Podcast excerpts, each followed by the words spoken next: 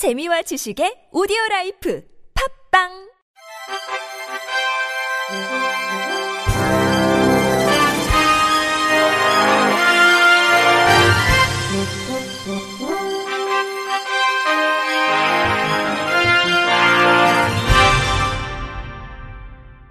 청취자 여러분 안녕하십니까? 5월 6일 목요일 KBRC 뉴스입니다. 공공기관에서 진행하는 장애인식 개선 교육 내 장애인 보조견 정보가 미비하다는 지적이 제기됐습니다. 장애인 제도 개선 솔루션은 한국장애인개발원 정책지원부, 한국장애인 고용공단 인식개선센터에 장애인식 개선 교육 홍보 자료와 전문 강사 교육 자료 내 보조견 정보, 실제 차별 사례를 바탕으로 한 콘텐츠 제작 및 배포를 요청했다고 밝혔습니다.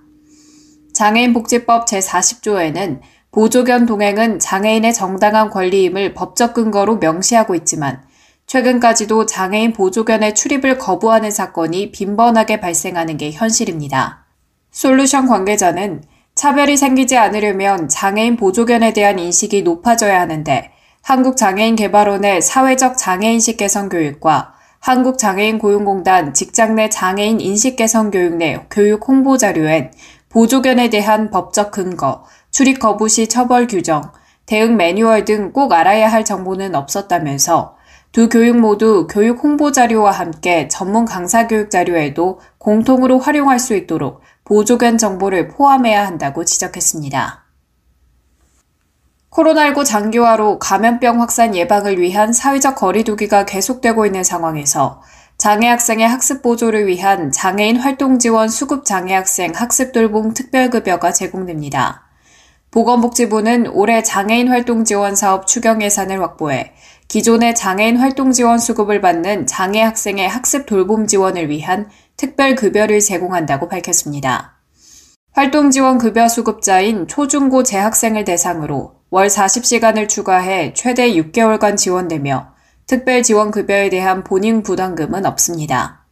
활동 지원 급여 수급자인 초중고 재학생을 대상으로 월 40시간을 추가해 최대 6개월간 지원되며 특별 지원 급여에 대한 본인 부담금은 없습니다. 지난 2003년에서 2014년 출생자 모두를 대상으로 하고 있으며 그렇지 않아도 초중고 재학생일 경우 장애학생 특별돌봄 급여를 받을 수 있도록 했습니다. 급여를 받으려면 주민등록 주소지에 관할 읍면동 주민센터에 신청서를 제출해야 하며 신청 후 이용 가능합니다. 요일 및 시간대에 관계없이 매월 40시간 한도 내에서 서비스를 이용할 수 있으며 최대 이용 기간은 접수 확인일로부터 최대 6개월까지입니다. 서울시가 중증장애 청년의 경제적 어려움과 미래 불안감 해소를 돕기 위해 이름통장 참여자 1000명을 신규 모집합니다. 이름통장은 서울시가 경제적으로 취약한 청년 중증 장애인의 미래 시야 자금 형성을 돕기 위해 시행한 제도입니다. 지난 2018년부터 시작된 사업은 현재까지 중증 장애인 2,182명이 저축에 참여 중이며 적립금은 교육비, 의료비, 주거비 등의 자립 준비금 혹은 장기 자금 마련을 위한 미래 자산 용도로 활용 가능합니다. 이름 통장은 참여자가 3년간 매월 일정 금액을 저축하면 시가 매월 15만 원씩 추가 적립해 주는 방식으로 만기 시 최대 1260만 원과 이자를 추가로 지급받습니다. 신청 자격은 공고일 기준 소득 인정액이 기준 중위소득 100% 이하인 가구의 세대 구성원인 서울시 거주 만 15세 이상, 39세 이하 중증 장애인입니다. 신청은 오는 28일까지 주소지 동주민센터를 직접 방문해야 하고 면접 없이 제출 서류만으로 8월 말 최종 선발자를 발표한 뒤 9월 초 약정식과 함께 저축을 시작하게 됩니다. 발달장애인을 위한 특화 사업장이 제주도와 충남 공주, 태안에 들어섭니다. 중소벤처기업부는 발달장애인 가족 창업을 지원하기 위한 발달장애인 특화 사업장 구축에 제주도, 충청남도, 충남 태안군 등 3개 지방자치단체를 선정했다고 밝혔습니다. 발달장애인 특화 사업장 구축은 창업교육, 현장 실습 시설, 창업 보육공간 구축을 지원해 발달장애인과 가족에게 안정적인 근무 환경과 일자리를 제공합니다. 선정된 지자체에는 구축비 11억 원과 5년간 운영비 7억 5천만 원 등 총 18억 5천만 원을 지원합니다. 이 사업은 지난해 시작돼 경북 안동과 광주 광산구에 슬로푸드와 스마트팜 특화 사업장이 구축됐습니다. 배석희 중기부 소상공인 경영지원과장은 발달장애인 특화 사업장 구축 사업을 통해 발달장애인 가족의 돌봄 부담을 완화하고 경제적 자립 기반을 조성하겠다며 장애인도 사회적 경제 주체로서 경제 활동을 할 수 있는 성공적인 창업 모델이 될 수 있도록 적극 지원할 예정이라고 말했습니다.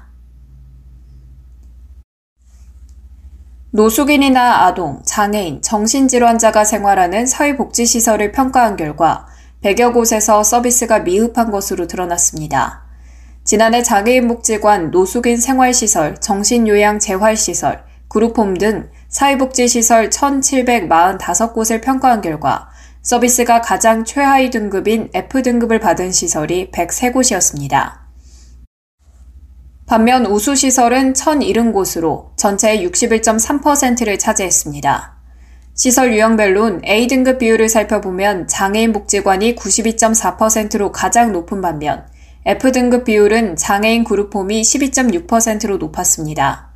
2017년과 2020년 모두 평가를 받은 시설을 비교해보면 노숙인 생활시설은 80.7점에서 84.3점으로 3.6점 상승했고 소규모 시설 중엔 정신재활 그룹홈이 83.9점에서 91.6점으로 대폭 올랐습니다.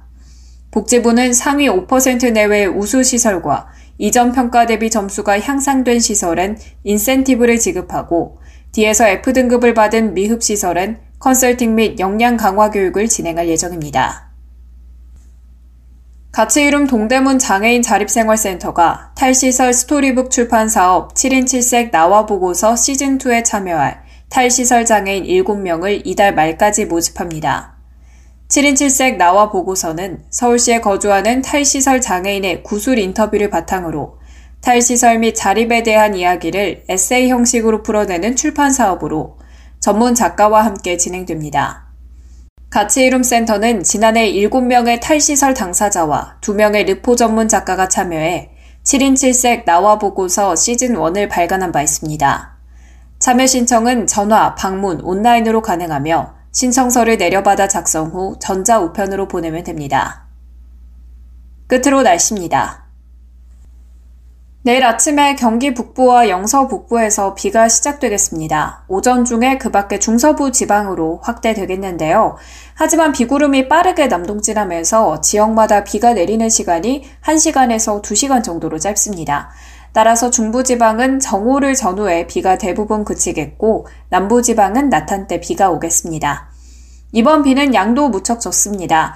5에서 10mm 정도에 그칠 걸로 보이는데 다만 돌풍과 벼락을 동반하면서 요란하게 내리겠고 일부 지역엔 우박이 떨어지는 곳도 있겠습니다.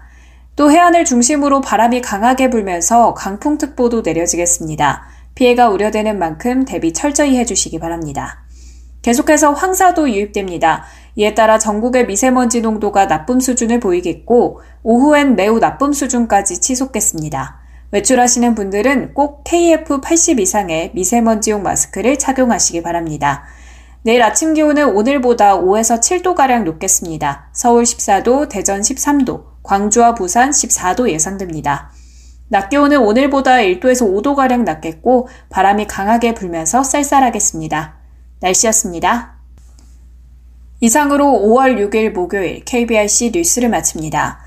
지금까지 제작의 이창훈, 진행의 최유선이었습니다. 고맙습니다. KBIC